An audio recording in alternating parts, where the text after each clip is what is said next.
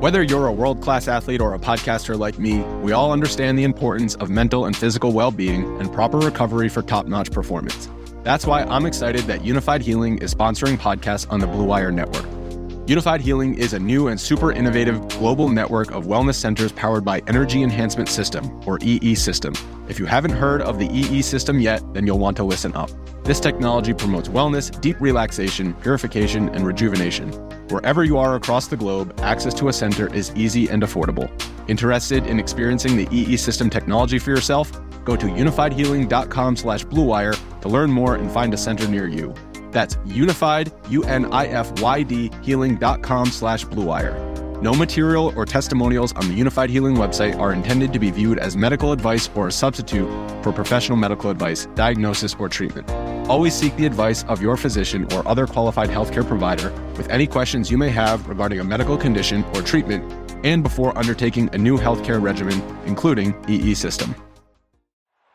This is the Action Network Podcast. It's good! It's good! All right, here we go.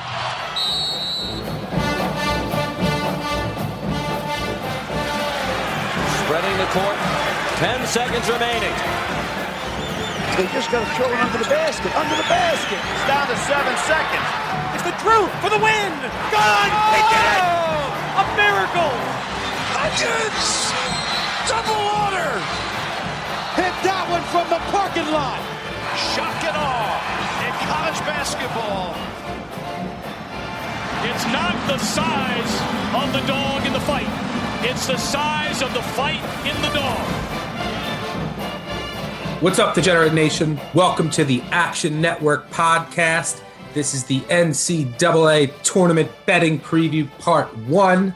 I'm Stuckey, and with me, as always, is Collin Wilson and Mike Randle. You boys ready to go through the South and the Midwest, all the Friday games?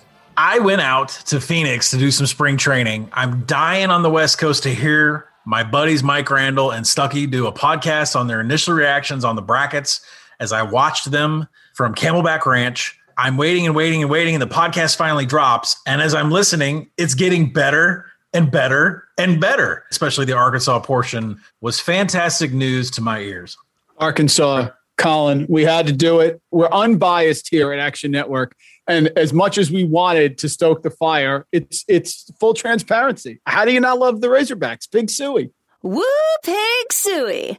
Well, Collin didn't pick them. We just did a show with uh, Chad and our March Madison. He didn't pick them for the Final Four. Purdue over Arkansas. It's not. I mean, come on now. Come on. We'll get in. We'll get into this. I like Arkansas to make a deep run, but anybody with inside presence is going to give Arkansas some issues. Also, later we'll have picks from Three Man Weave, our guys, uh, for Friday. So stay tuned for that at the end of the show. March Madness has finally returned, and there's only one way to celebrate. Let's get gambling. Gambling. Gambling. Let's start with the play-in games on Thursday. 510 Eastern, Mount St. Mary's, Texas Southern. Mount St. Mary's is a pick right now over under 133.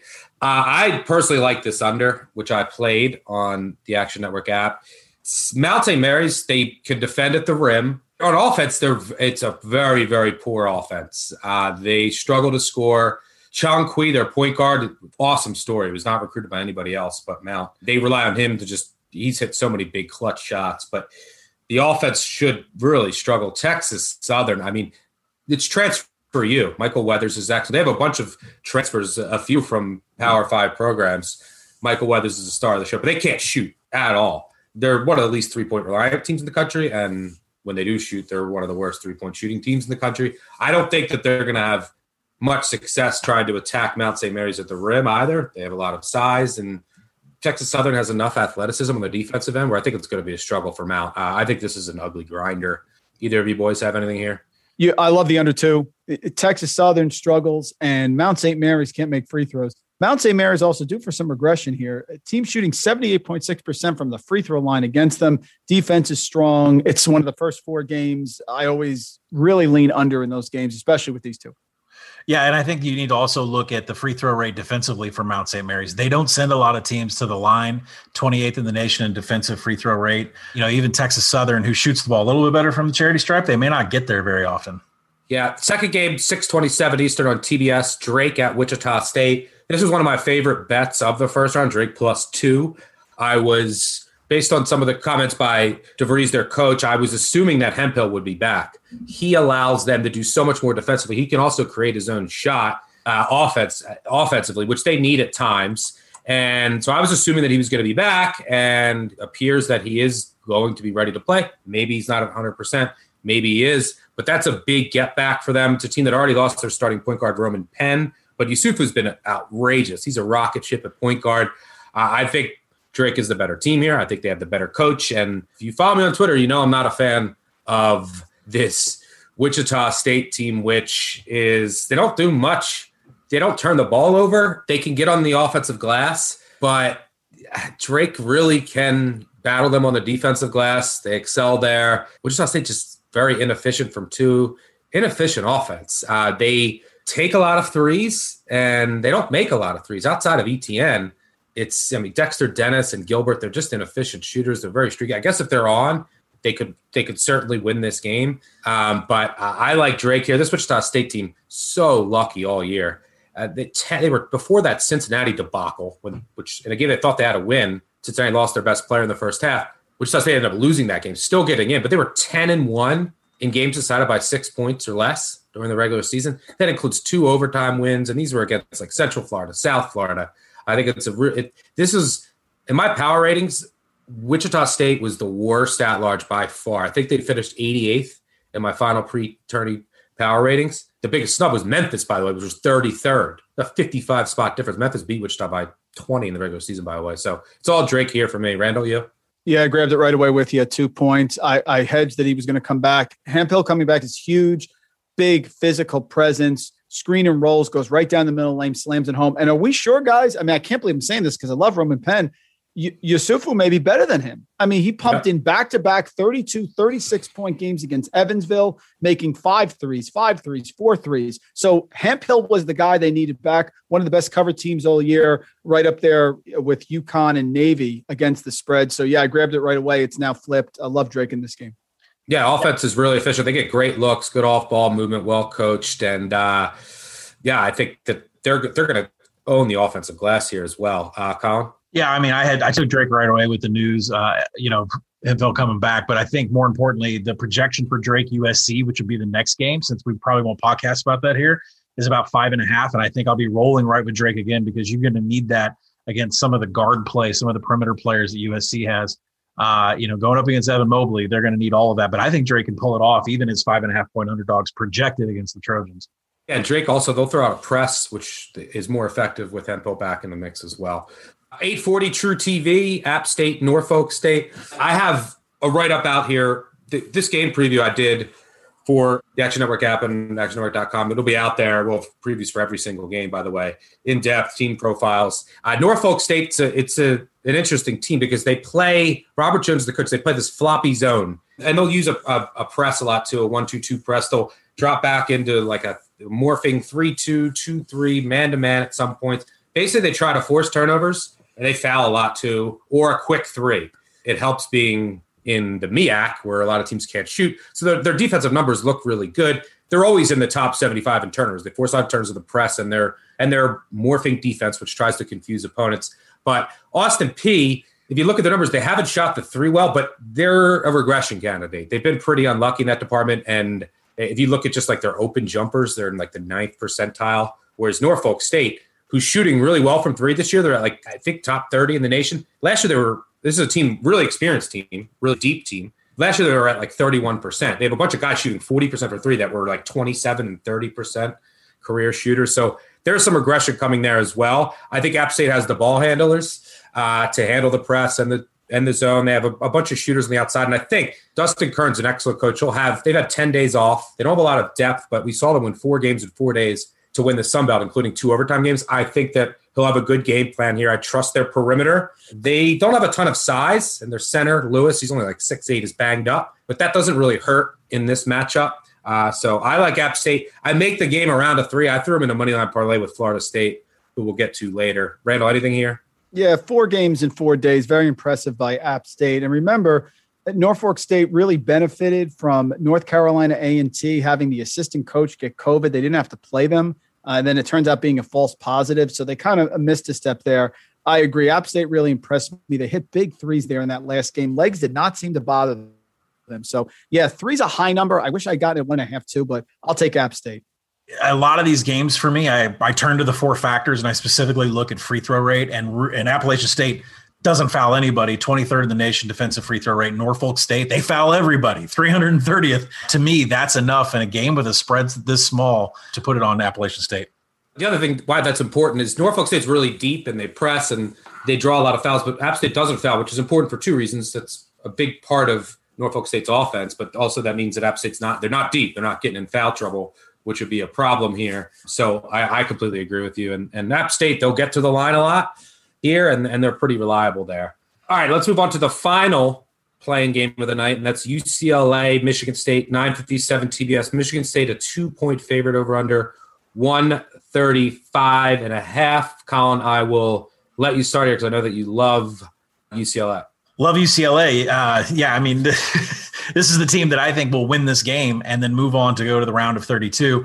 And I feel like UCLA is kind of like a gambler in a casino that wins a few bets and then they're on house money because they weren't supposed to make the dance. I mean, I know that they were on the bubble, but the way that they ended the season with all the consecutive losses, a one point loss to USC to end the regular season, an overtime gut wrenching loss to Oregon State, their identity has become, I mean, besides the injuries, the identity has become uh, slow pace, get a big lead, and then give it all back.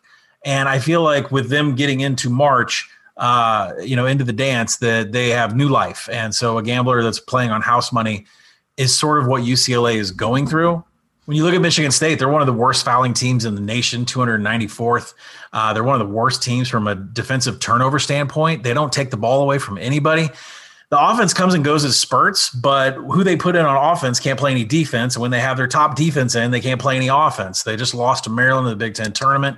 Uh, you know, they beat Michigan when Michigan didn't even need the win. They'd already locked up the number one seed. There just isn't a good road win here. I'm not counting Duke from eons ago. And, you know, even though UCLA has been hammered with injuries and they're kind of soft on the interior now, they've just had some serious improbable losses. You know, Oregon State, USC, like I said, uh, BYU kind of fits the same profile is Sparty. Horrendous at turnover percentage on defense. Just they're not going to take the ball away from you whatsoever. And BYU has a terrible free throw rate. Uh, so I like UCLA. You know, playing without Chris Smith, Jalen Hill. Uh, you know, BYU got whacked by USC, and that's a team that UCLA beat. So I just think UCLA is playing with new life here. The slow tempo is a grind. It's not going to be comfortable. Uh, I like them to get to the round of 32. Randle? I love saying that the team from this game moves on and beats BYU, who I think is, is very overrated. But I'm going to take Michigan State uh, for the reason, Collin, you kind of alluded to. I, I think they're going to beat them up up front. I like the fact that they play defense. I still think this team is a very odd identity. Mick Cronin team not playing well metric wise on defense, kind of relying on offense. I feel like Tiger Campbell took a step back this year. He's been very inconsistent. They ended the season really poorly with the four losses in a row, whereas Michigan State was battling every single night to try to get into this tournament. Michigan, Illinois, Ohio State, everyone down the stretch. So I, I understand the limitations of the Michigan State offense. I do, but I'm going to bank on Aaron Henry. I'm going to bank that they're going to beat him up up front a little bit. And I just think UCLA is a team with a reverse identity that Mick is sort of not comfortable with. So Izzo in March, close spread. I'll take Michigan State, but I do like the winner of this game to move on because the play-in game team always gets hot. Uh, I yeah, I'll break the tie. I actually, I think I'm leaning towards Michigan State here too. They, you have to stop Tiger Campbell and Juzang in the pick and roll, and Michigan State. What they they have a really good perimeter defense. They're really good against the pick and roll. They're vulnerable inside, but that's not UCLA's game right now. And UCLA did catch a break in the fact that their, I mean, their half court defense has been really bad this year, and this is a team. Some of their scores might lead you to believe, oh, they're playing good, but they're just really slow. It's a slow Cronin team. They're 332nd in adjusted tempo. But I think Michigan State does some of the things well on defense uh, on the perimeter that can neutralize this UCLA offense.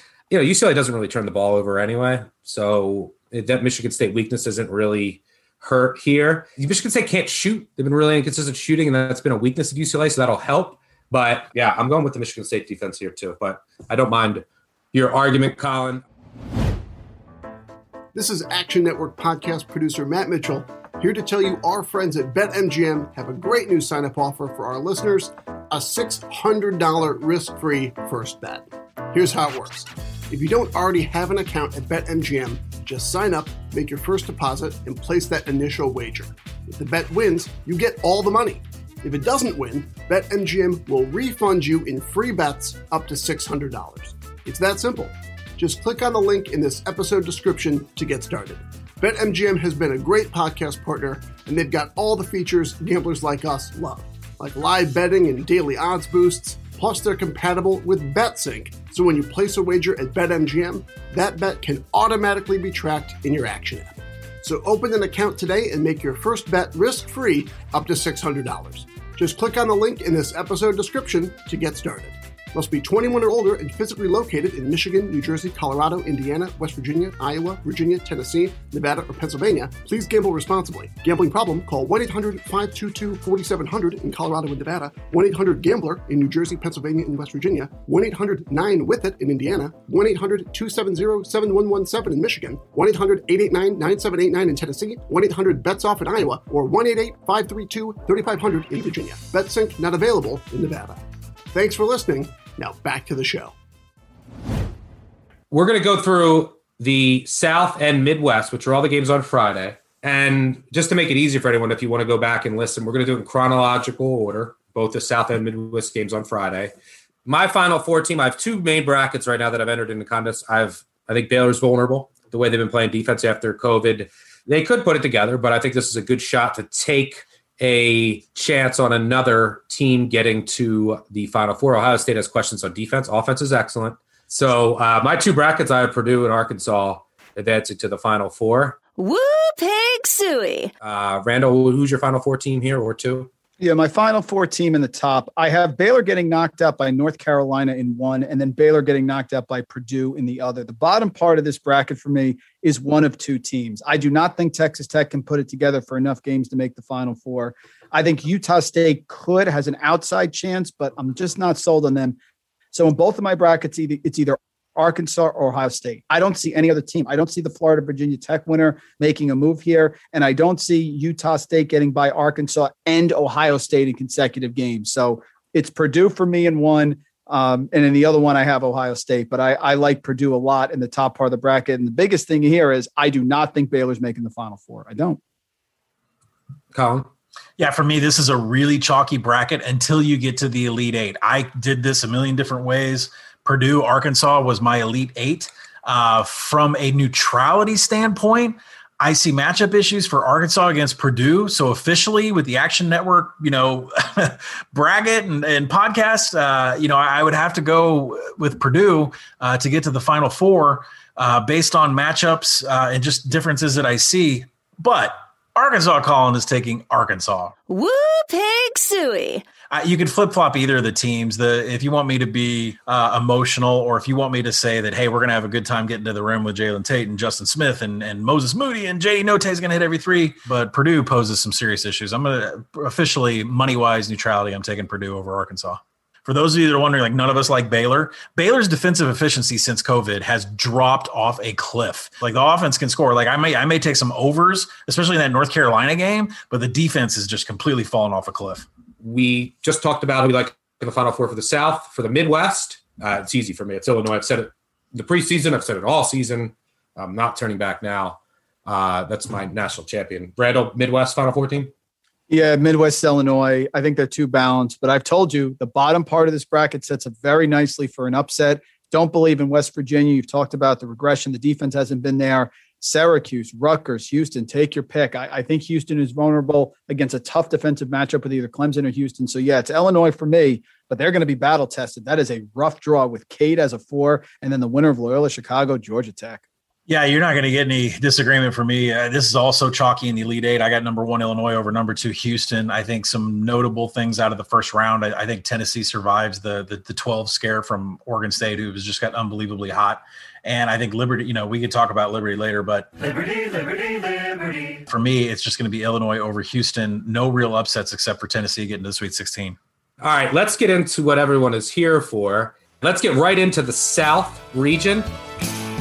Song, song of the South. Sweet potato pie and I shut my mouth. First game, 12-15, CBS. The wait will finally be over. Oh, yeah. Let's do this. Virginia Tech, Florida. Florida's a pick, total 135. Vatech, they've had so many games canceled against marquee opponents. It's been a tough team to read for me. Florida, they have their limitations on defense. They'll try and press up. Uh, I don't think it's either team is not incredibly strong in the post, um, which isn't going to be a factor here. How many points can Tre Mann go for? That might be the difference. I don't have the best read on this game, right? I'll throw it to you. Vatech, Florida, kicking this thing, kicking things off no Jalen Cone, and the layoff has been huge. I mean, Virginia Tech hasn't played. They played one game since Saturday, February 27th. That was North Carolina. Hung around a little bit, you know, trying to do some things under Mike Young, who has great offensive schemes and gets ball reversal and and screens away, and that's fine. But I like what Mike White's done this year, and I've been very critical of Mike White in the past. I think he's finally opened up the offense a little bit. I think he's finally taken the handcuffs off. They've run. They've had, they've had some impressive wins this year, and they are super athletic. I mean, they ended up pounding Auburn. They they ended up beating Kentucky. West Virginia way was a really impressive game. I watched that whole thing. Castleton inside actually did some nice things. They do defend the three well. They're very athletic. A little short-handed Virginia Tech and rusty. I will take Florida at a pick. Collin. Yeah, I agree with Randle for a lot of those reasons. My problem where I'm not going to have like a high dollar bet on this, it is going to be on Florida and, and but it's just not going to be a lot of money because they've kind of wilted ever since they've came back from COVID-19 when I thought that they would get much better. Tre Mann with the the migraine issue, then they come back as the fifth seed in the SEC tournament. Uh, they get, you know, they didn't even make it out of the first game. Uh, so they've really disappointed since that COVID 19 break. They rely too much on Tre Mann at the at the guard position. They rely too much on Colin Castleton because after that, there's just not much left on this roster. Virginia Tech shooting tendencies, like Randle said, are out in the perimeter. The Gators are top 30 in three point percentage defense. Uh, but Virginia Tech, you know, they, they have a really poor free throw rate. Uh, so they're not going to get there. You know, if they do get there, they shoot 70% from the charity stripe. So I think free throws at the end make all the difference in this game. That's a pick, and I'll take the Gators. Yeah, Florida is a, it's an aggressive defense. They'll they'll throw out a press and then drop back in uh, to generally what is a man defense, but the they're aggressive on the perimeter, which is why they don't allow a lot of threes, and which is why they're pretty good against the three. But they, because of that, they give up a lot of offensive rebounds, um, which is a concern against Virginia Tech. It's really a concern against everybody. Florida's outside the top 300 in defensive rebounding percentage. Uh, but if you know, you look at Florida's offense has a lot of turnover problems at times. Vatech's not going to really exploit that, and what this game really could come down to is if Tre Mann goes off, number one, and the Collin, you said it, the free throw percentage. Florida's really good at the line, and Virginia Tech struggles there in a game that's kind of coin flippish. That could end up being the difference, but not a game I have a really strong feel on. Let's move on to a game that I think a lot of people are going to have really strong opinions on, and that's Colgate, Arkansas. Arkansas, an eight and a half point favorite over under 161. I think this opened at like 154, which was definitely too low. Two teams that want to play really fast. Arkansas doesn't really have any major holes right now. And since they've been healthy, most importantly, Justin Smith has been healthy in the lineup. They played like a top 10 team. They went on a long winning streak before last weekend. Colgate's an interesting team, and I really do believe this. There's going to be a lot of differing opinions this weekend in college basketball because I think that there's the data is really flawed. Number one, there's some teams have condensed schedules. And number two, there's been a lot of teams that their numbers are in, were impacted by COVID, right? They had long breaks. They were playing without guys. It took a couple games to get back into the flow. So, you know, and then you have like a team like Loyola. I don't think that they're like they're number eight in KenPom. I don't think that they're that good. They didn't really play a hard non-conference schedule. The Valley was down. So I think a lot of these computer numbers, uh, there's some flaws in them because of how unique this season has been. And uh, Colgate is certainly an interesting case, right? They were number eight in the NET this is a team that only played three teams in the regular season, though, all in the Patriot League. Uh, Holy Cross, Boston, and Army. That's it. So if you look at their numbers, they're fantastic, obviously. Um, they shoot 40% from three, second best in the tournament behind Baylor. They shoot, they hold opponents to 26% from three. That's number one in the nation. But I mean, they played three Patriot League teams. So what do you what do you do with this team? Well, they play super fast, so does Arkansas. They're very good from three. They're very good in transition. Jordan Burns is a great point guard. He can get white hot. They have shooters around him that can also get hot. Him and Cummings are a great experienced backcourt. And this is no doubt a good shooting team, but they're limited in the post. They're going to be disadvantaged here athletically. But if they're making their threes, it could keep it interesting. But a game in the 160s, does that talent advantage eventually take over? This isn't like Liberty and their shooting ability in a game with a significantly less total. Uh, Brett, I'll throw it to you before Collin gets in on his Hogs thoughts. Uh, any chance for an upset here, or are you looking at the dog? I don't see it. Jordan Burns is a wonderful player, and he, he brought Colgate back against Tennessee two years ago in the tournament. They ended up losing that game 77 70. But when you have played a schedule of just Army, BU, Holy Cross, and then Bucknell and Loyola in the Patriot League, I mean, the step up in class against Arkansas is just so strong. I just cannot see Colgate hanging with them. And listen, Burns is fantastic. Jack Ferguson, incredible three point shooter. I just think this is a COVID game. They've had a limited sample size. If they had played some great non conference teams and had some experience, I get it. Arkansas totally healthy. Collin can speak more about it. I think Jaylin Williams being healthy now is a big, big deal. He had a good game against Alabama. He's a big player inside for them. 6'10 freshman gets gives him some quality minutes. Moses Moody for three, Jalen Tate, the whole thing, Justin Smith. I think it's too much of a step up for class uh, in class for Colgate. I, I don't see them covering, and I see Arkansas moving on. Maybe I'll throw. By the way, maybe I'll throw some someone uh, Jordan Burns and Colgate in the second half if they're down a lot. I was in Vegas for that Tennessee Colgate game, and they're arguably their best player that year. Um, I mean, Burns was up there. Was Ivanauskas, and he got hurt in the first half, hurt his eye, I think. Didn't play in the second half. Only played 16 minutes, at zero points was just a non-factor in the first half. Tennessee was up 12, I think. 12 at the half. I had Colgate plus eight, nine, 10. I forget what the line was, but they came all the way back. Burns went for 32, went nuts. And I was in Vegas celebrating that. That was awesome. So shout to Jordan Burns. I'll always be a fan of him for that comeback. Collin, your hogs going to roll here? Yeah, let me uh let me throw put some notes out here because if you're gonna play contrarian Razorback, you're to say, well, they showed up to Nashville and they needed JD Notae threes from everywhere to, to, to hold serve and to win that game. And then they came out against LSU and they were completely flat.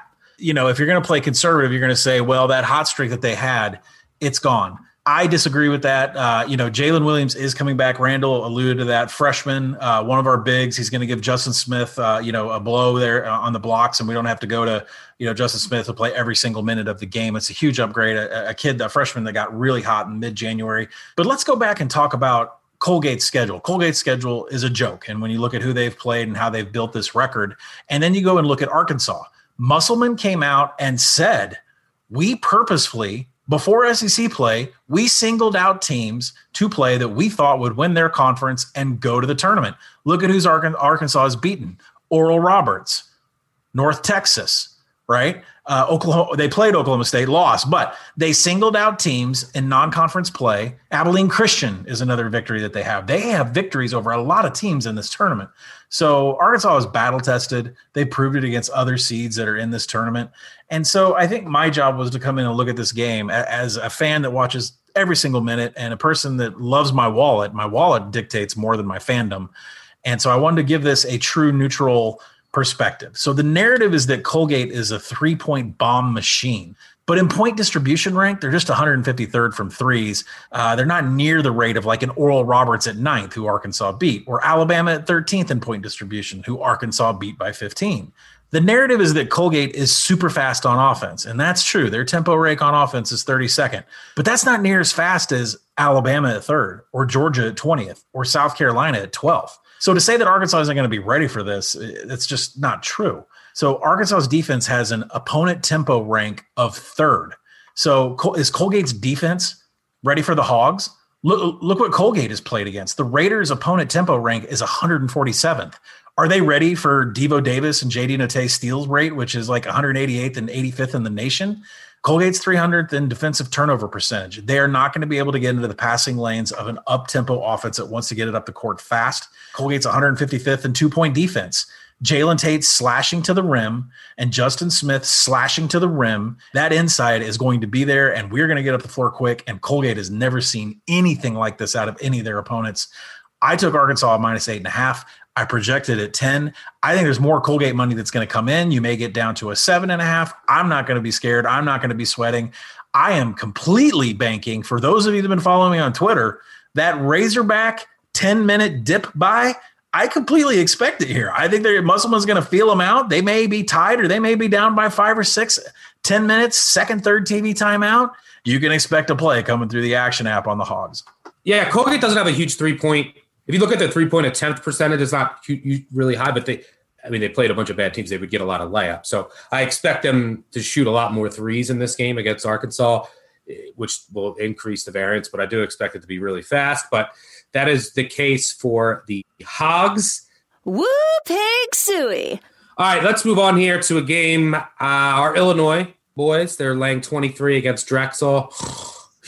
Over under 143 and a half. I mean, I make this like 22. I don't care. I mean, Illinois is going to win. Oh my God. Who cares? Uh, Illinois, maybe this cover comes down to maybe garbage time, maybe how many free throws Giorgi and Cockburn, how many times they get to the line because they're not good there. So they might leave some free points there. Drexel's a great offense, but Illinois can match them. They can match them on the perimeter. Drexel ran really hot in their conference tournament from three, like ridiculous. They, they were shooting 50% from three since February 1st till the end of their conference tournament run.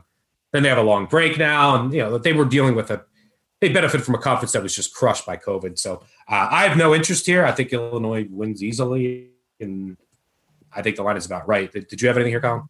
Projection is 19. I think you're paying a premium for a one versus a 16, and and the problem is is Drexel's tempo is 340th they can't get back into this game and cover the spread in the second half. That's the problem. All right, let's move on to a game, a much more interesting game. Utah State, Texas Tech. Texas Tech four point favorite over under 131 and a half. Really intriguing. I love both of these coaches. Really intriguing scheme battle because Utah State, what they want to do is, I mean, everything starts with Queta inside, right? This is, this is a non power five team with a power five center, a seven footer in the middle who just doesn't allow anything at the rim. No, you don't get anything at the rim against Utah State. They force you to beat them. They're compact, and then they have Queta, uh, so they can also close out on threes and not worry as much about teams getting to the rim. They don't allow anything at the rim. On the other side, you have on the other side of the ball, they want to start with Queta inside, and he can kick out. And they have shooters, and if Brock Miller's hitting threes, they're much more dangerous. The one thing that I worry about here is Utah State does have two freshman point guards, two point guards that kind of rotate at the point guard position. Are they going to be handle the, handle this Texas Tech this no middle defense, which also doesn't allow anything into the paint, um, and they do force a lot of turnovers. It's an aggressive defense. Are the BYU point guards ready for a very physical team? It's just going to they take take on the persona of their coach. Um, is which McClung are we going to get? Interesting game here. Kincaid stay out of foul trouble. That's always a, a point of emphasis in their games. What do you see here, Randle, in Texas Tech, Utah State? Yeah, I just don't trust Texas Tech. They're way too dependent on Mac McClung, who doesn't deliver on a consistent basis. They're going to face a team that's going to D them up. Utah State's going to D up and is going to get up on, in their grill. They're going to get rebounds. Queta usually does a decent job of staying out of foul trouble for the most part. And that's where Texas Tech usually attacks teams inside with rebounds, second chance points.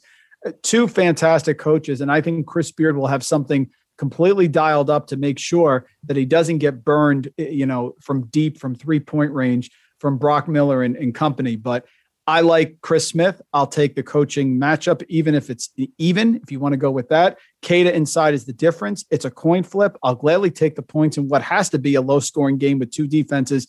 I think Utah State moves through. Texas Tech's been two up and down, and the type of team that they want to play in the first round is not one that is comfortable playing at their style. They want to get their style and have an advantage. They will not have that with the Aggies.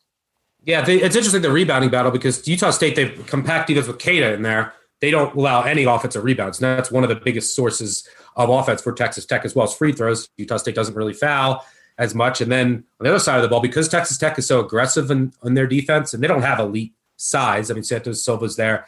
They're vulnerable on the offensive glass, and that's where Utah State lives with Queta and putbacks. Uh, so the rebounding battle, I think, in this game will go to Utah State.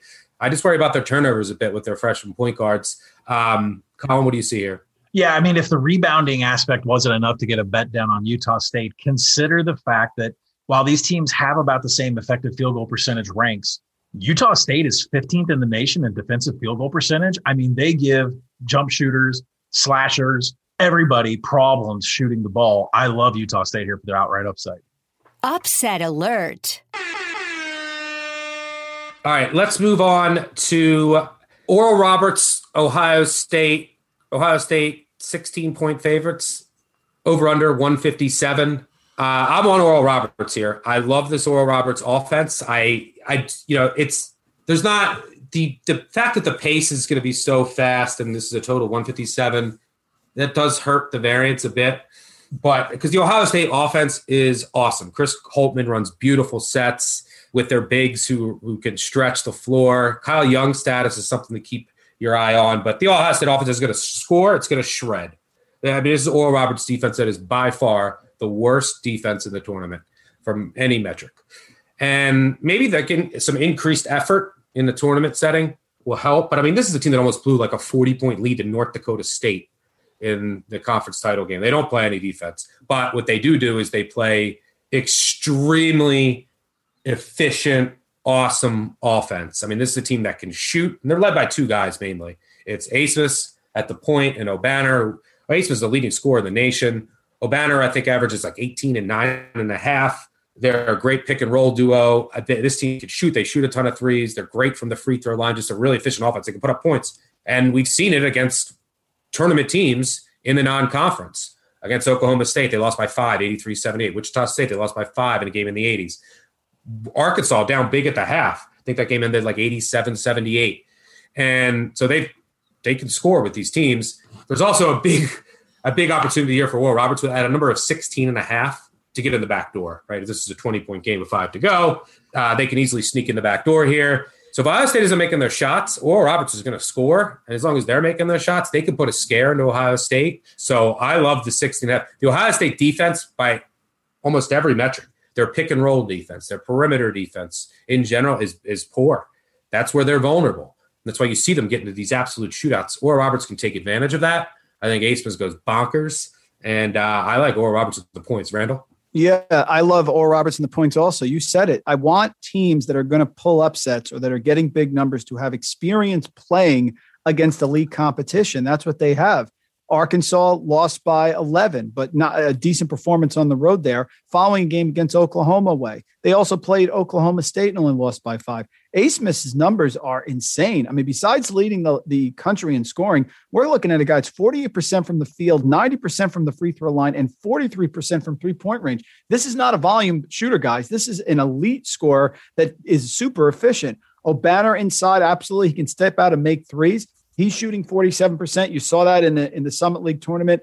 I like Oral Roberts in the points. I think their defense, like you said, they gave back a big lead there, which they shouldn't have. I think eventually Ohio State beats them. I don't think it's going to be an upset. No Kyle Young, doubtful to play in this game. That's an issue, but it's enough to take the points with me with a really good Golden Eagles team that can score.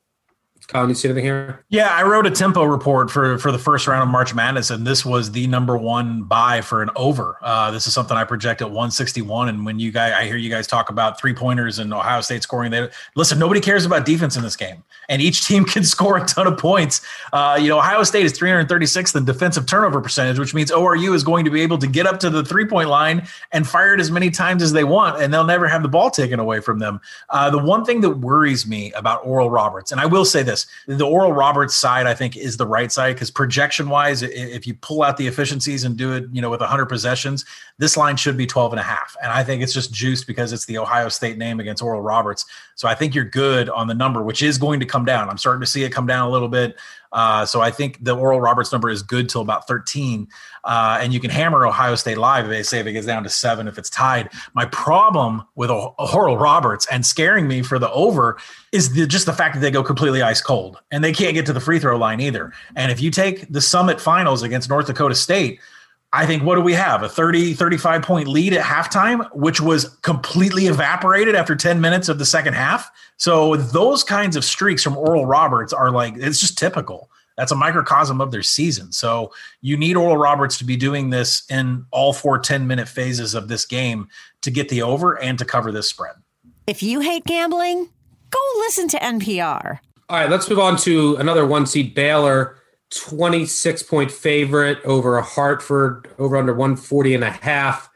Uh, I mean, who cares? I actually think I think Baylor I think Baylor actually drills Hartford. We'll see. I mean, Baylor's number one three point shooting team in the country. You would look at the Hartford defense; they're ninth in three point defense, but they give up a ton of threes and they play in the Northeast Conference with one of the worst schedules in the nation. They played at Villanova earlier this year. Villanova shot 40% from three, 15 of 37, and Villanova won by 40. So I, this is a huge look. Traci Carter is an excellent defender and a great player, and Hartford has some size inside, but the athletic mismatch in this game is stunning. Um, Hartford won't. I, I, don't know. I can't imagine them getting 55. And uh, if Baylor is angry, you know, a lot of people doubting them here, saying that they can, including us, uh, this Baylor team's down. They've had a lot of rest after that loss in the conference tournament. They could come out here angry and put up a 90 spot on Hartford. Um, so I think it's Baylor or nothing, but not a game I'm in love with. Collin, you gonna you gonna uh, oh. make a case for the Hawks? No, absolutely not. But if Baylor's going to come out here and score 120 to prove a point and get some headlines during a very busy day, they better hope they get Wisconsin in the next round because I think North Carolina athletically and the fact that you know Baylor's defensive efficiency has fallen off a cliff, I, they better get Wisconsin in the next round if they're going to hammer Hartford and score over score triple digits that that one verse eight nine game should always be called the Ali Farouk game from here on out. I want Baylor to pound Hartford. I agree, Stuck. I think they do because I want a line that's high against North Carolina in that yep. second round. Yep. Agreed. All right, let's move on to a game. I don't think we should spend too much time because there's a lot of uncertainty. But Georgia Tech, Loyola, Loyola, three and a half point favorite over under 126. I love Georgia Tech catching two and a half initially. I was about to bet them, and the news came out that someone is out. There's rumors on message boards that it's Moses Wright. If that is, I don't know what Georgia Tech is going to do defensively because they play a lot of zones. they trap in their zones. It's a, they'll force a lot of turnovers, and they have Moses Wright who can check, who can who can go inside and actually check uh, Krutwig, which not a lot of teams have, and they wouldn't need to help on them. Loyola can shoot, which is a concern against Georgia Tech zones, but I love this Georgia Tech team peaking at third down. Without Moses Wright, it's not a deep team already. He is so important to that team.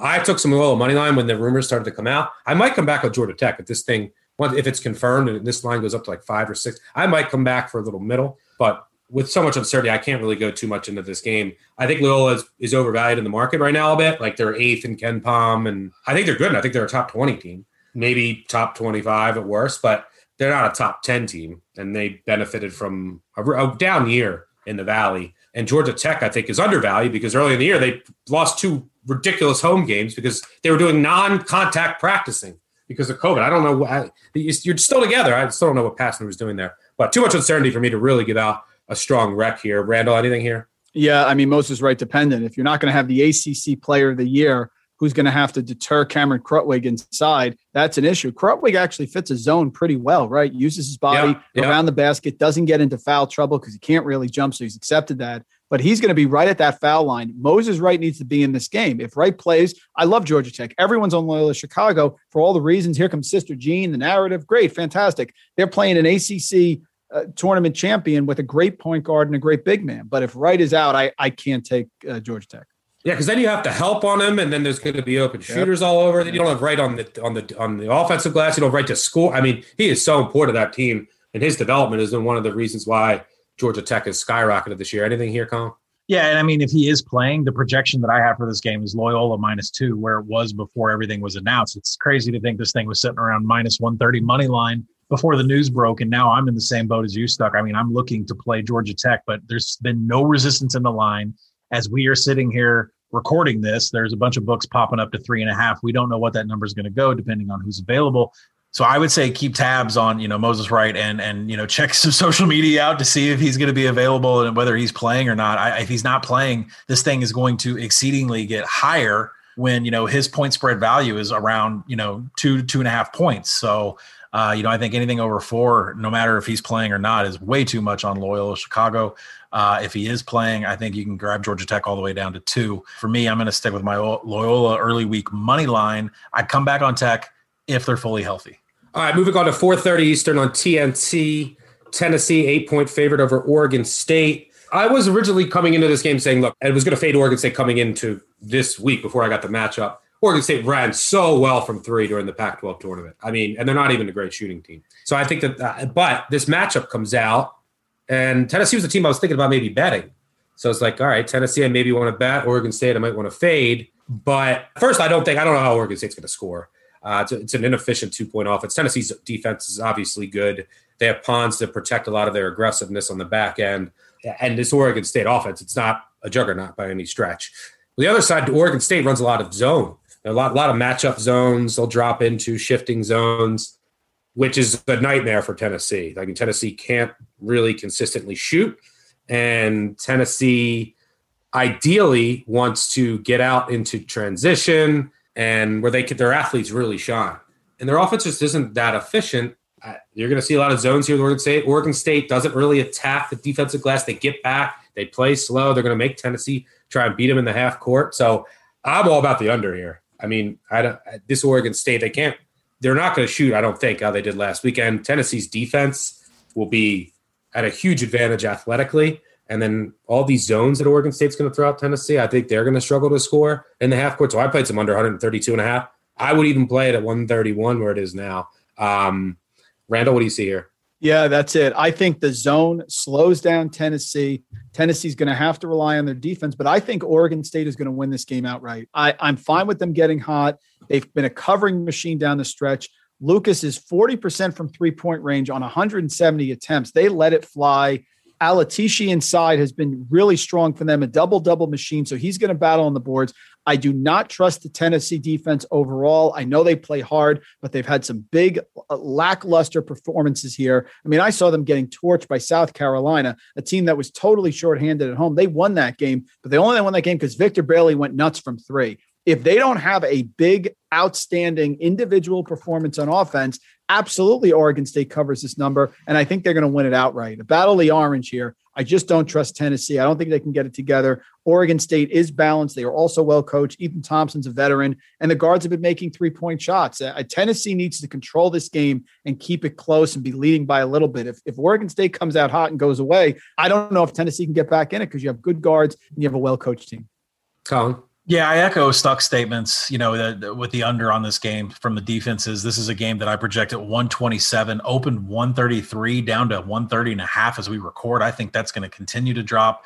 Uh, there are things, and I was I was going to back Tennessee here. Tennessee's advancing in my bracket, and I was thinking about taking them with all of these points because uh, you know I projected at eight and a half. I, I, didn't want the wrath of Randle and the and the how bad the Tennessee defense is, but there is a very very large free throw discrepancy in this game. Tennessee gets their biggest point distribution from the line, and they're going up against an Oregon State team that is 304th in defensive free throw rate. They will hack you. Bad news, I think, for you know, for maybe this point spread as well for people that want to back Oregon State. I think the thing that I'm kind of waiting for, maybe everybody's just busy working this week and the money will start rolling in. But with Oregon State just being as hot as they were, overtime games and shooting threes, and and everybody's cash these huge tickets from these crazy numbers of these crazy books where's the money on Oregon State? I haven't seen any money come in at all. That number, it's been all Tennessee money so far, and the numbers just sat on eight. So I'm just going to sit and watch for a little bit and see if this Tennessee number dips and maybe if there's some value. All right, good stuff. Before we get to the final eight games, prime time Friday night, I want to tell you about our friends at Athletic Brewing Company, makers of America's most flavorful non alcoholic beer. Around here, March Madness is our favorite time of the year, but if you're looking to take it easy on the booze this March and just focus on celebrating the season through some good, wholesome gambling, Athletic Brewing's award winning beers are a great option because for years now, Athletic Brewing has been making great tasting beers that celebrate the innovation of great craft beer, but without the alcohol. So if you want to support this show, head to athleticbrewing.com, check out their selection, and place an order using code ACTION15. That's ACTION15. This gets new customers 15% off their first order. And if you order two or more six packs, shipping is always free. That's athleticbrewing.com. Use the code ACTION15 on that first order and enjoy great taste while keeping your gambling edge. I'm in my office right now. I'm going to walk over and I'm going to grab one right now. The drinks will be had this weekend, but I have too much work to do during the week. So let's give this one a try. This is Cerveza Atletica. It's pretty good. All right. Yeah, it is pretty good. um, let's move on to a game I love 625 Eastern on TBS. This is like the first game of the day. I guess Oral Roberts I'm excited for that. I'm really excited for because this is in my brackets. I have Liberty moving on in all my brackets. Liberty, Liberty, Liberty. This is like my my Friday stab and like I'm going out on a limb and saying Liberty's going to win Saturday. We'll get to that as Ohio. Everyone already knows that by now. But I think it's a really bad matchup for for Oak State. I'd actually obviously love nine and a half. I make this a tad under seven, so the edge isn't as great now. But I think Liberty is going to be right there at the end. It's an awful matchup for Oklahoma State, who if they win, they can get to Illinois, and that'll be a thrill. I think Illinois wins, but they can get there. But Oklahoma, what does Liberty do? They pack it in, pack line defense. So they don't let you get offensive rebounds, which is what Oklahoma State wants to do. They don't let you get out in transition because they don't attack their offensive glass. They just get back. They play the, one of the slowest paces in the country. They don't let you get out in transition. They don't let you get the offensive boards. They don't let you get to the rim. Oklahoma State top 20 rim rate on offense in the country. Liberty top 20 rim rate defensively. Like eh, this is just an transition. Oklahoma State wants to. They're one of the highest transition teams in the tournament. Liberty does not let you get out in transition at all. Everything I look at, they're going to make Oklahoma State beat them with jump shots. Now Oklahoma State does have turnover issues at times. That Liberty won't exploit that, but everything else is in Liberty's favor. And Oklahoma State, one of the reasons I think they're so good, and they've just been they've just been covering machines, is Mike Boynton's an underrated coach, and he can throw out a lot of different looks. They'll press, they'll throw out their extended two three zone. You don't want to press Liberty, uh, unlimited ball handlers. You don't want to zone Liberty. Trust me. Yeah, and obviously it's a three point reliant team at Liberty. So if their shots aren't falling, they'll get they could lose. But it's gonna be a low possession game, increases the variance even more. But this team could shoot. They have it's not relying on like one or two guys. I think they have seven guys that are over 36% from 35 over 40. Uh, I think the Flames and Ritchie McKay are live here. I love Liberty, Liberty, Liberty, Liberty. Liberty, Liberty, Liberty. Podcast favorite team. Randle, am I crazy? No way. I, I don't see how they get blown out of this game. So I'm definitely grabbing the points.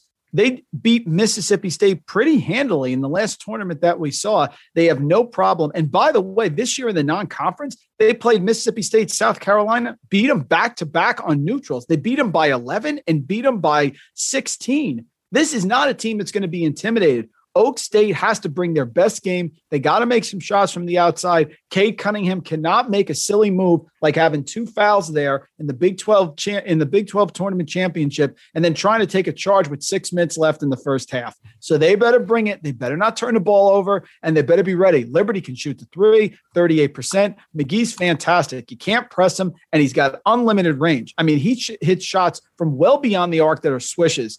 Liberty is live. I love them with the points. I don't think it's going to be a blowout game either way, and I have no problem with you taking Liberty moving on. I have Oak State only because I believe in Cunningham, but this is a bad matchup. Collin, do you agree? Yeah, I absolutely agree. I'm with you guys here. I think the one stat that sticks out in my mind is that Oklahoma State is not that great of an offensive rebounding team. Uh, one of the four factors that we like to look at here in March Madness. Liberty is 14th in defensive rebounds. I know there's a size difference here. I know it's different conferences. I know all that, but uh, there's one team that hustles more than the other on this side of the glass, and that's Liberty. Yeah, I mean their pack line. What, what are they going to do? It's gonna. They don't foul. They don't let you get to the rim. They don't let you get offensive rebounds. That's all the things that Oklahoma State wants to do. Oklahoma State doesn't want to shoot threes. It's one of the. It's not a three point reliant team. 295th in three point rate. Uh, it's a great matchup for Liberty if the shots are falling to McGhee, he will pull up from 40 feet. Not really, but he, he does. He has deep, deep range. Uh, this Liberty team can shoot. They run beautiful offense, and they're going to take the time. They're going to they're going to cut, see if they can get some backdoor looks, and then they're going to find an open three. Uh, they don't turn the ball over either. They're really great from the line when they get there. I think Liberty is live. I've said to these young people repeatedly, and I say it again: you are the hope of America. When you leave the graduation platform of liberty, I want you to leave it running. Leave it running with the vision burning in your soul. Um, all right, let's move on to Wisconsin UNC. Fascinating game here. UNC, my, one and a half point favorite, over under 137 and a half. And one of the stats that you'll probably see um, this weekend, if you haven't already, Roy Williams, 29 and 0 all time in first round games of the NCAA tournament. Oh, I'm weird. I do like sweaters. I like the feel of not a tie around my neck choking me, so I got a lot of sweaters. Wisconsin, on the other hand, 0 7 against tournament teams since February 1st.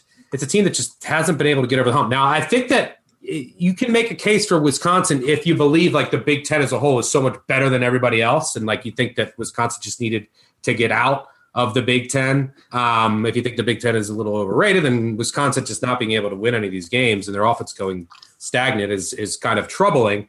What I worry about with Wisconsin, and I think if they're bigs, if like Reuvers and can show up and Potter can hit threes, that's big because UNC wants to live near the rim and they have great bigs. And if you can draw them out, that's obviously going to be big.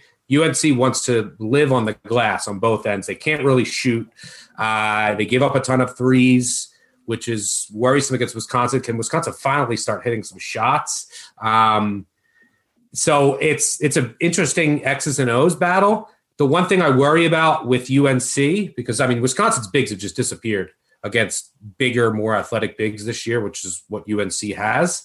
The one thing I worry about with UNC is just their young guards in a tournament setting. They're all freshmen. Their entire backcourt, uh, unless you count Platek, is all freshmen.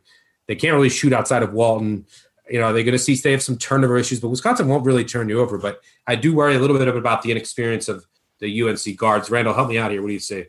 Yeah, it's UNC for me. I mean, what is the argument for Wisconsin here, guys? Okay, they haven't played well all year. Okay, there seems to be some internal issues. Okay, Nate Reuvers is now a total pillow. Okay, if they get down by eight points, they're still going to run the dribble handoff and take 25 seconds off the clock before they take a shot. I mean, we're banking on them coming together. We're talking about them hanging in there. If Micah Potter can make threes, I mean, and that's the focus of your offense. Can your big man step out? They both had combined him and Reuvers, no rebounds against uh, Michigan. I like Roy Williams. He usually does a great job. He doesn't get upset early on because he, when he has the bigs, he usually finds a way to get through. They'll pound it inside. I think your point about the guards is fair, Stuck. I mean, Love hasn't been great, but he did play well against Duke. They'll make some threes. Uh, uh Kerwin Walton, Walker Kessler can make some shots and get a little bit hot. And this the depth on the front line is going to wear Wisconsin down. Bacot, Sharpe, Garrison Brooks inside. It's UNC for me. I, I have no rationale on why you would pick Wisconsin this game, except you know what? They're a veteran team. They're like 32 years old each. And I think they're just going to magically get it together now after being terrible the whole year. And that's not good enough for me. Yeah, one of the one of the things that I'm why I'm leaning to UNC is if you look UNC under Roy Williams, you know what they want to do. They want to get out and transition. They want to attack the glass. They want to live on the offensive boards. They do that this year as well. But this is a tempo oh clash, right? Like Wisconsin wants to slow everything down. Mm-hmm. They won't crash the offensive glass. They want to get back. They want to slow you down. The methodical on offense. They're one of the slowest teams in the country. Wisconsin, I mean, North Carolina is still one of the fastest. But if you look at their numbers, their half court defensive numbers are spectacular. Percentage that are 81st percentile in the half court. If you look at their offensive numbers, half court, they're about average. But if you look at their transition numbers on offense, nine percentile ninth percentile on offensive transition. Defense, 14th percentile. They've been dreadful. And it's these young, they're young backward. They've been dreadful in transition on offensive defense. So I think that, you know, they have young guards. When they can defend in, in the half court with their bigs, when they can get the ball into their bigs and run through the post, their half court has been much better. And usually it's like Carolina wants to get out and run, and that's when they're most effective. It's not this year. So I think Wisconsin, who is going to make you know make this game a lot slower, that actually works in North Carolina's favor. I think North Carolina, based on all their numbers, is a better half court team than a transition team this year.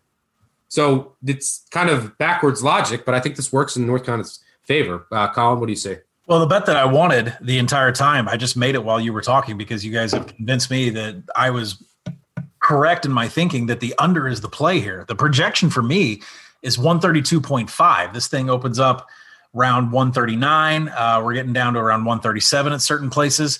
And I think, you know, huge tempo clash, like you mentioned, 45th for North Carolina, 326 for Wisconsin. And if you look at the history of Wisconsin going up against teams that run tempo, Nebraska and Illinois, they've made them go slower. Like the, the point totals in those were in like the 120s. So, you know, Wisconsin is second in ball security in the nation. They're horrible at offensive rebounding and free throw rate, but What's important is second and ball security means that North Carolina is not going to be able to take it away from them. And the slow tempo of the Badgers bring it up the court is going to apply all game with that 326 tempo. So I like the under here as much as I think UNC is athletic and can score, and and they're going to be you know that that Baylor game I'd probably take an over with with North Carolina.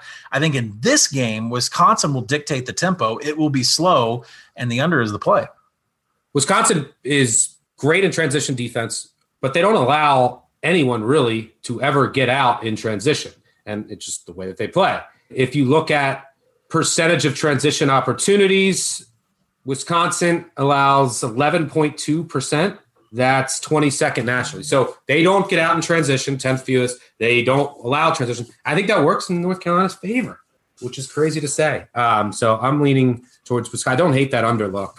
But Wisconsin, the one thing that just gives it's just the young guards, and then North Carolina will give you a lot of three point looks because they want to attack the defensive glass. They want to get out in transition, but that's not really applicable here. But Wisconsin is going to get three point looks. So are Trice and Davison hitting them? Uh, can Potter and Reuvers step out and hit them? That's kind of the wild card here. And then if UNC is getting three point shooting, they're really great. Like if Love is hitting threes, but they're all like 20% shooters outside of Walton. Double order.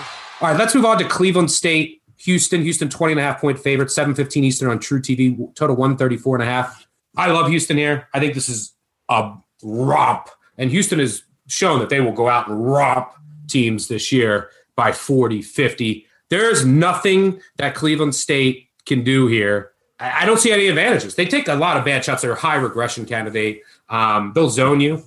They'll pressure you a bit, throw some press out there. Dennis Gates is a great coach, but Houston's not bothered by pressure. You don't want to zone Houston. They can shoot. And if Houston's off, if they're not making their shots, they're going to get every offensive rebound.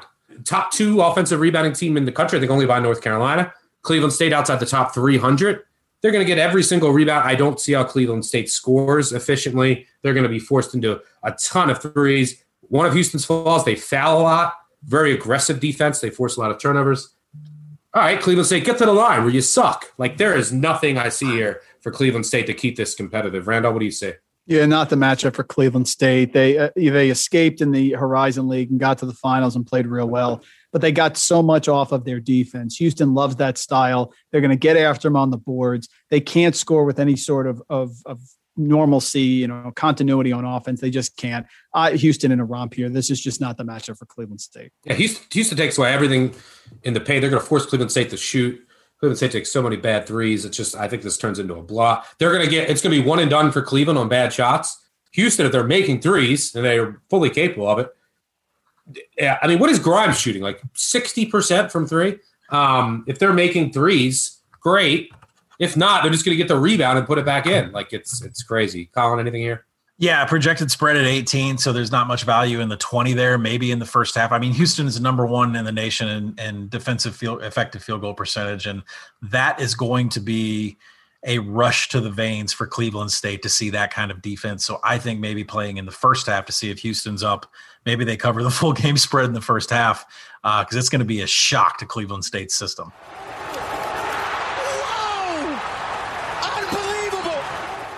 North Texas, Purdue, 725 Eastern TNT. Purdue, seven and a half point favorites over under 126 and a half. Look, I said Purdue Final Four potential. They're, they could also lose this game. This is a scary game for Purdue, just like it's a scary game for Oklahoma State because of the style and matchup. North Texas, really well coached, and they have uh, Hamlet, excellent point guard.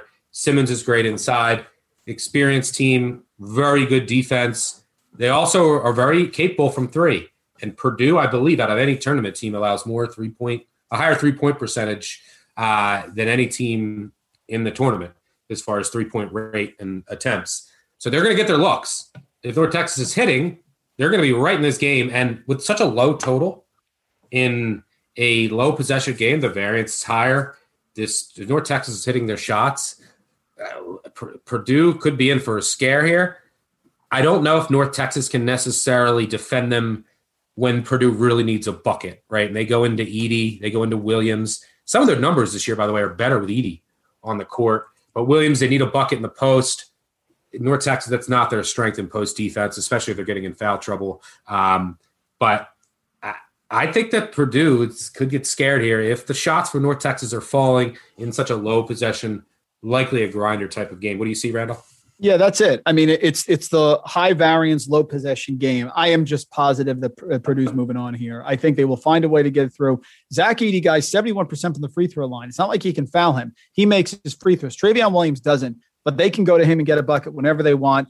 If you're going to take North Texas, your argument is that Ivy's going to go nuts and take some of these crazy shots that these freshmen take that are sort of out of control. I just think when you have a big on a Power Six conference school inside, it's really tough for these North Texas of the world to earn that upset. I know it's going to be low variance. I expect high efficiency from Purdue. North Texas, well coached veteran team, too. A lot of guys with experience. Uh, you want to take North Texas with the points, no problem with that at all. I just feel Purdue is not going to be tripped up here. I just think they're too well balanced. Stefanovic is finally healthy from the COVID, and so many bigs inside. And Edey is such a problem. He's going to create open shots, even for a solid North Texas defense. So Purdue moving on for me. Yeah, I mean, if there's going to be a play out of me, it's going to be the under in this game, a projection of 120 and a half. And I really think that the tempos go into that. I don't think North, North, Texas has no advantages on the glass whatsoever. Either side of the court, they're not going to be able to pull down a rebound. There's going to be extra shots for Purdue there uh, when they really need it. But I mean, they're in no rush to get the ball down the court. I think for me, this is a watch and learn because of how much I have invested in Calcutta auctions, uh, in bracket pools, and everything uh, I want to see the level of comfort of Purdue because their campus is not that too far away from where they're playing this game. And I know that they had to go and check into the bubble, but I want you to think about it. A team like Arkansas flies to Nashville, plays in the SEC tournament, and when they lose, they immediately go to Indianapolis and they check into the bubble. This is a bubble similar to what's going on with the NBA in the finals last year. And for Purdue, that's not how it worked. Losing the Big Ten championship, by the way, played in Indianapolis went home, rested, hung out in their own offices, their own courts, own practice courts, and then they check into the bubble. And when they're done with that, they'll just go back home, back to the. I mean, it's not that far of a bus trip. I'm not saying there's like a home court advantage here, but there's definitely they have to be one of the most rested teams, least amount of travel of anybody coming into Indianapolis. Uh, so I want to see the level of comfort on Purdue before I wail on them in other games. But there's no advantage here for North Texas on the boards, uh, and their free throw rate is 282nd. So I can't get behind them in their point spread. All right, let's move on to Rutgers Clemson. Rutgers one and a half point favorite over under 125 and a half. There's that right when this matchup came out, I just I found a sign of rock fight and tweeted it. I mean, this game should be ugly ugly, ugly, ugly, ugly, ugly defense dominated game. I played the under 126 and a half. I think this game's played in the 50s, unless like one team extends, and there's always a risk of this, and you get some fouls late. The one thing I would be very worried about with Rutgers, very worried about, is out of all the first round matchups, this is by far the biggest discrepancy in free throw percentage. Uh, Clemson is, I think, 12 or 13 percent higher from the line. So if this game is called tight, huge advantage to Clemson which could end up being the difference. Um, we've we've liked Rutgers as a podcast. We just I mean they can't shoot, so if their shots are falling, they're going to be dangerous. Randle, this is uh, your boys, your Scarlet Knights. Help us out here. I just it's just under ugly game for me. I, not much more to it. Yeah, I'm still trying to figure out why Clemson's a seven and Georgia Tech is a nine as the ACC tournament champion, but whatever you're right about the free throws, but there have been situations, guys, and you can look at Syracuse every year where teams that don't shoot free throws well all of a sudden get it together for a couple games. This pod is tailor made for Rutgers. What has Clemson done away from home that has impressed anyone since the new year? So they go away to Georgia Tech, they lose that game by 18. They go away to Florida State, they lose by 19. They go away to Duke, they lose by 26. They go away to, to Wake Forest and they win. Great. They go away to Syracuse and they lose by 10.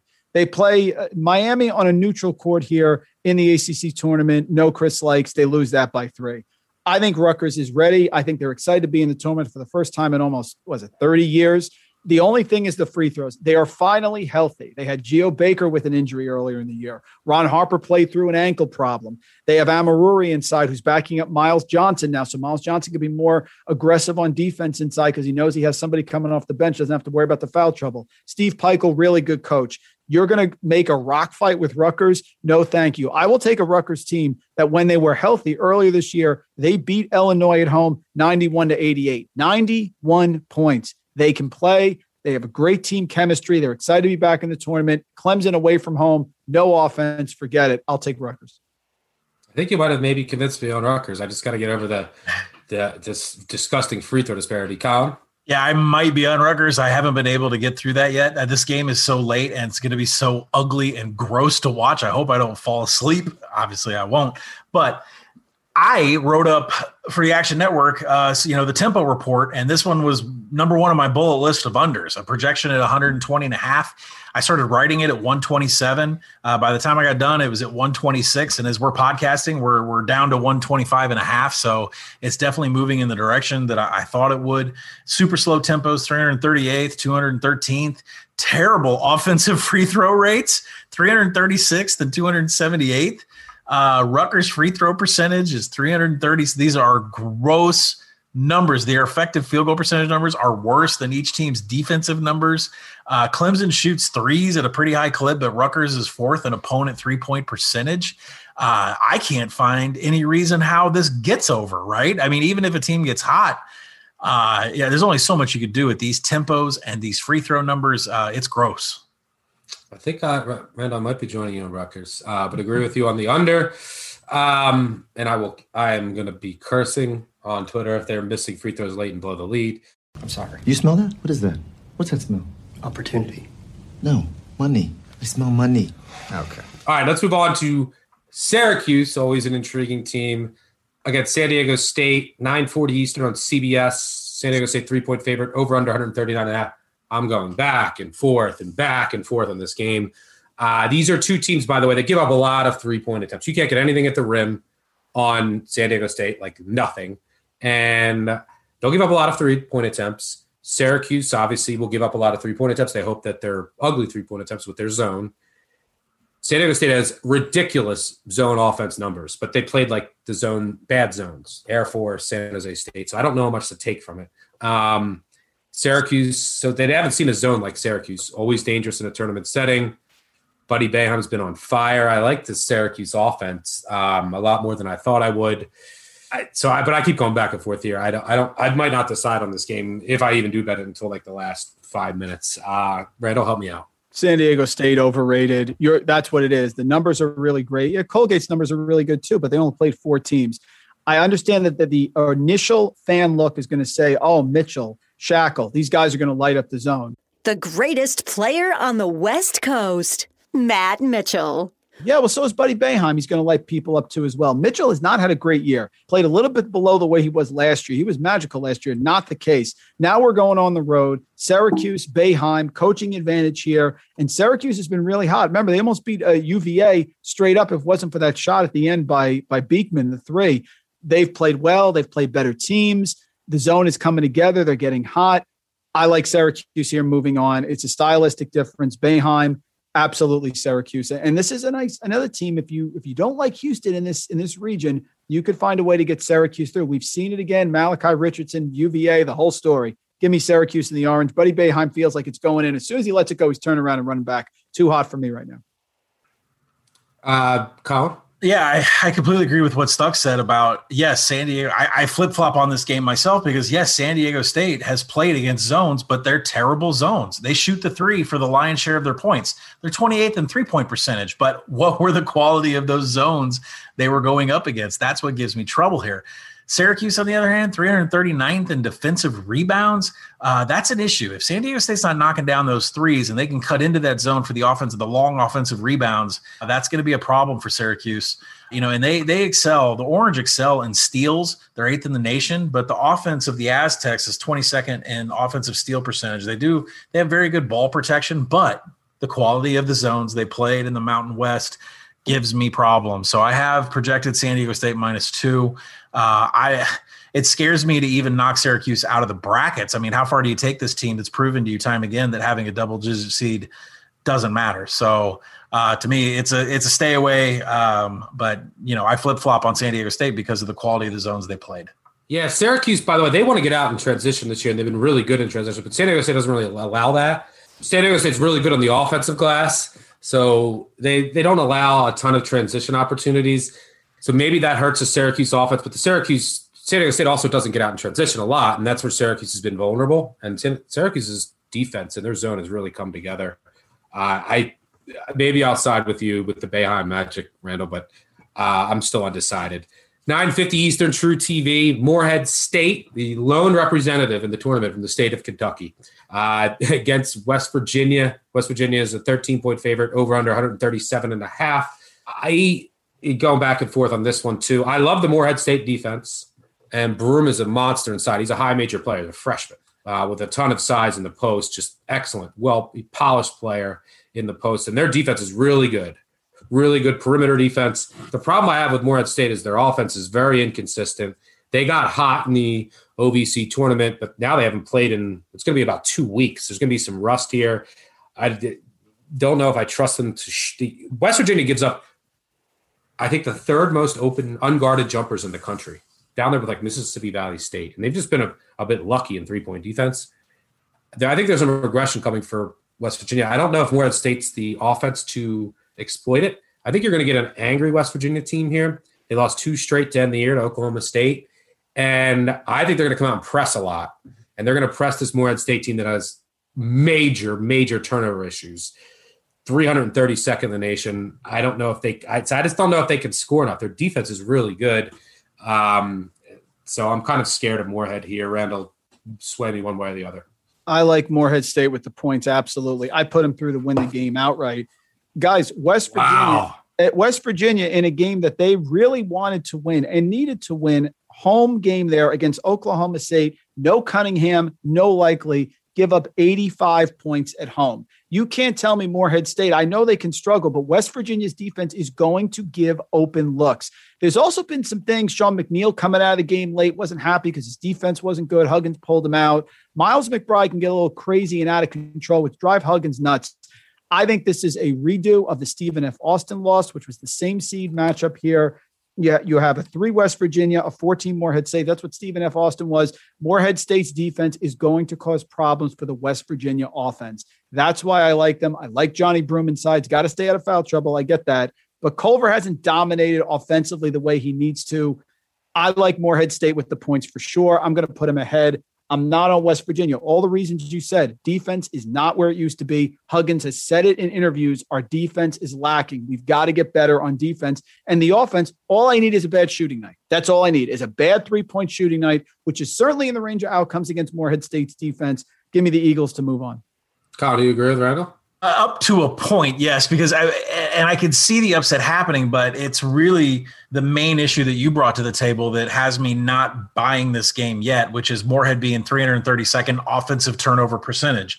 So if Press Virginia is going to press and have success at that, that's an issue for Morehead winning this game. Other than that, if they could just get it up the court and then get into their offensive set and get a shot off, they have a chance because if Morehead gets a shot off, they're 72nd in offensive rebounds, and West Virginia's 288th in defensive rebounding. Second chance points aplenty for Morehead State. Uh, the effective field goal percentage advantages are for Morehead on both ends, offensively and defensively. again, if they can avoid the transition issues and they can simply get a shot off, they have a chance. And and you got to love being 13th in defensive free throw rate. They will not foul you whatsoever. I like that.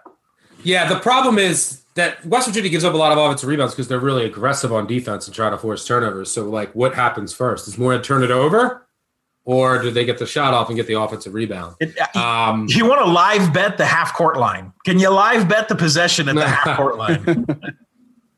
um, all right, let's finish it up here with Winthrop at Villanova.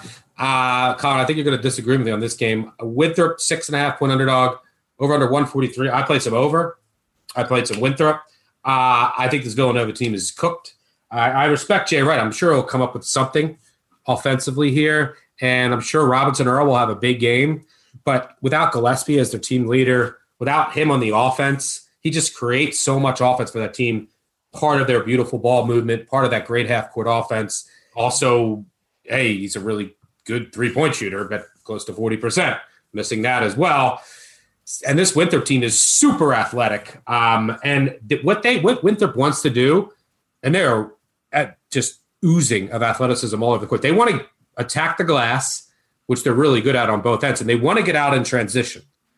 But and they're top 15 in the nation in offensive and defensive rebounding percentage. But when they get out in transition, I was actually shocked to find out that they're not that efficient. In the half court, they're in the 86, 82nd percentile in points per possession in transition 23rd.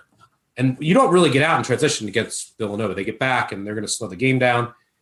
Winthrop's defense in transition 22nd percentile. Half court defense 90th. I mean, this team in the half court is a rocket ship. And Villanova doesn't really let isn't really going to let the game become a back and forth transition game. Um, I think Winthrop has advantages on the outside with their guards. This Villanova defense stinks. I mean, you want to talk about the half court defense for Winthrop in the 90th percentile? I mean, Villanova's at like 34th. They're a little soft inside. They're soft on the perimeter. I just, I, I don't see it with this Nova team. It's hard to reinvent. They already had flaws, and they had to deal with COVID, and now you're having to lose Gillespie. Uh, I mean, Villanova's going to shoot a ton of threes, so they're on, sure they could they could win this game by ten plus. But I like this Winthrop team. I think they lost one game all year, and it was a huge comeback by UNC Asheville. Um, I think Winthrop is very very live here.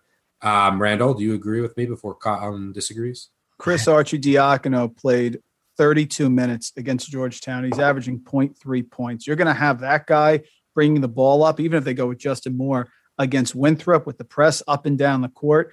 They're top 25 in defensive turnover rate. Winthrop is deep. They shoot the three. Chandler Vaudrin, triple double machine on any given night. Player of the year in the conference. Winthrop for me. All the reasons you said. And the most important one is that Villanova has struggled defensively. Did you guys see that Butler game? That was abysmal. And they couldn't make a three that night. They're going to have to be uber efficient from three, and they're going to have to get great protection of the ball bringing up the court against Winthrop. No way. That defense is stifling, like Pat Kelsey and Winthrop. to Move on here. Upset alert.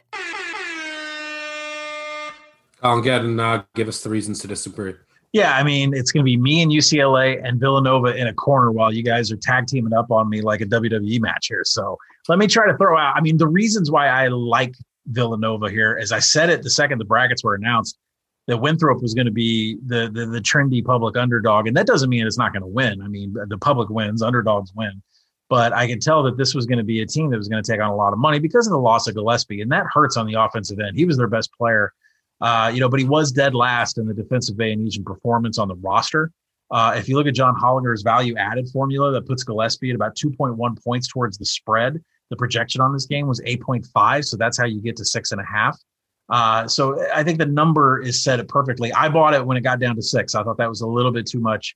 Uh, you know, the Justin Moore angle news is key, although, I mean, Moore is sixth out of seventh on total BPR uh, w- with these teams. He's got to get better from that ankle in- injury. Uh, he didn't contribute much in that game against Georgetown. And speaking of the Georgetown game, people are going to be thinking, you know, well, that you know, you know, Nova lost that game in the Big East tournament, but I mean, Georgetown shot 38% from three, and they went 23 of 23 free throws.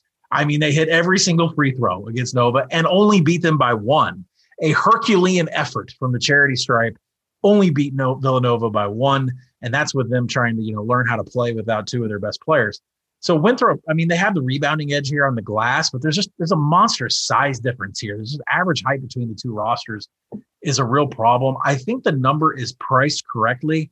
And listen, when the market opens Ohio and Liberty and those dogs take money and the market reacts and odds makers shift, uh, they respect that money.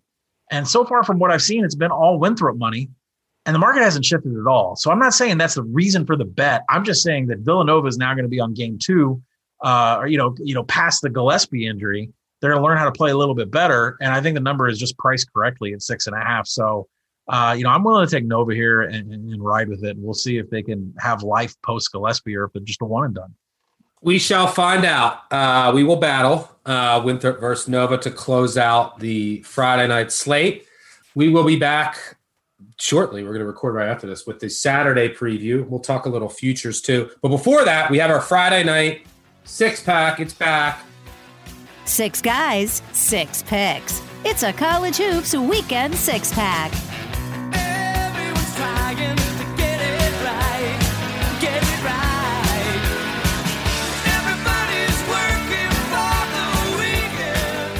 All right, so we're now joined by two members of the three man weave, Jim Root and Matt Cox, college hoops contributors here at the Action Network.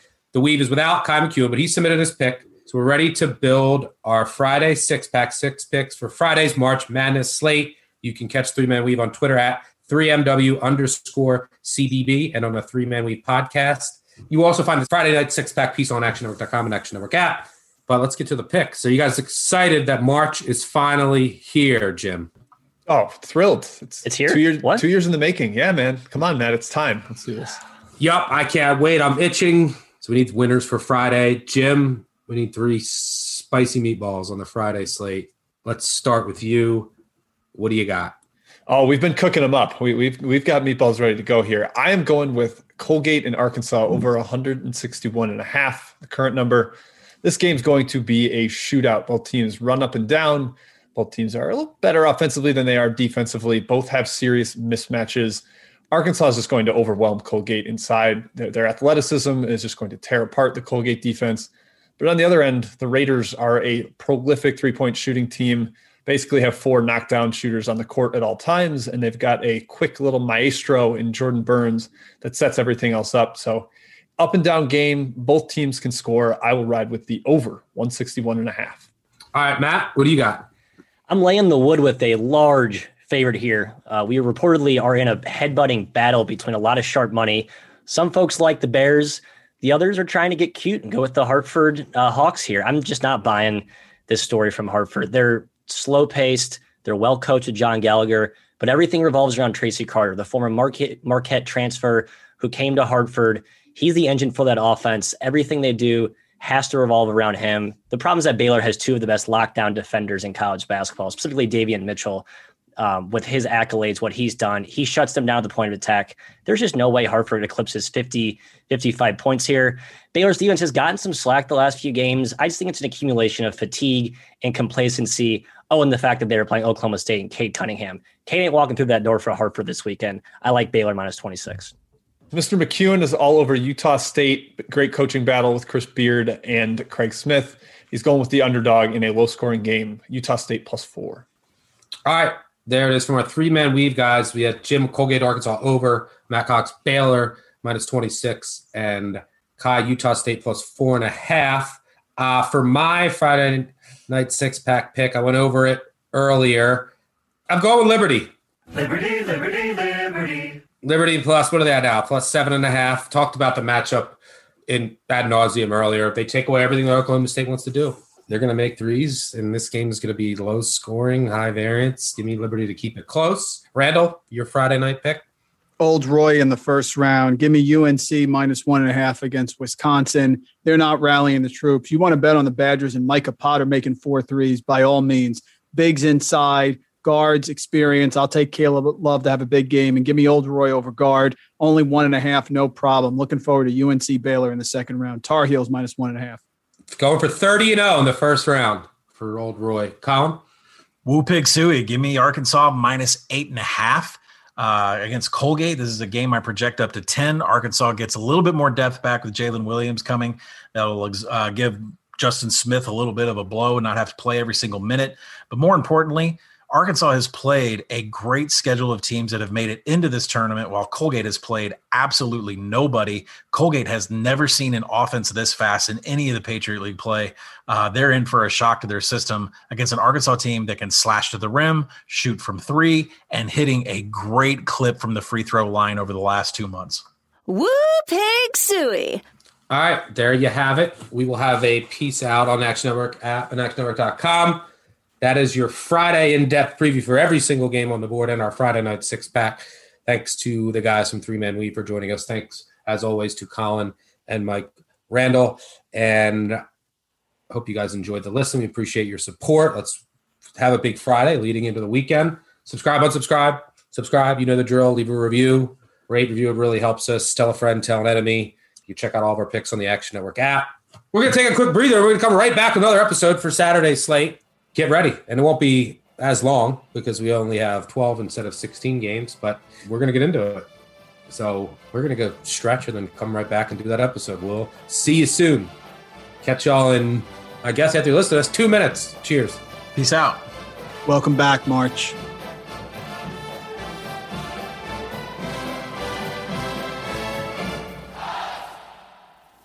We're finished talking.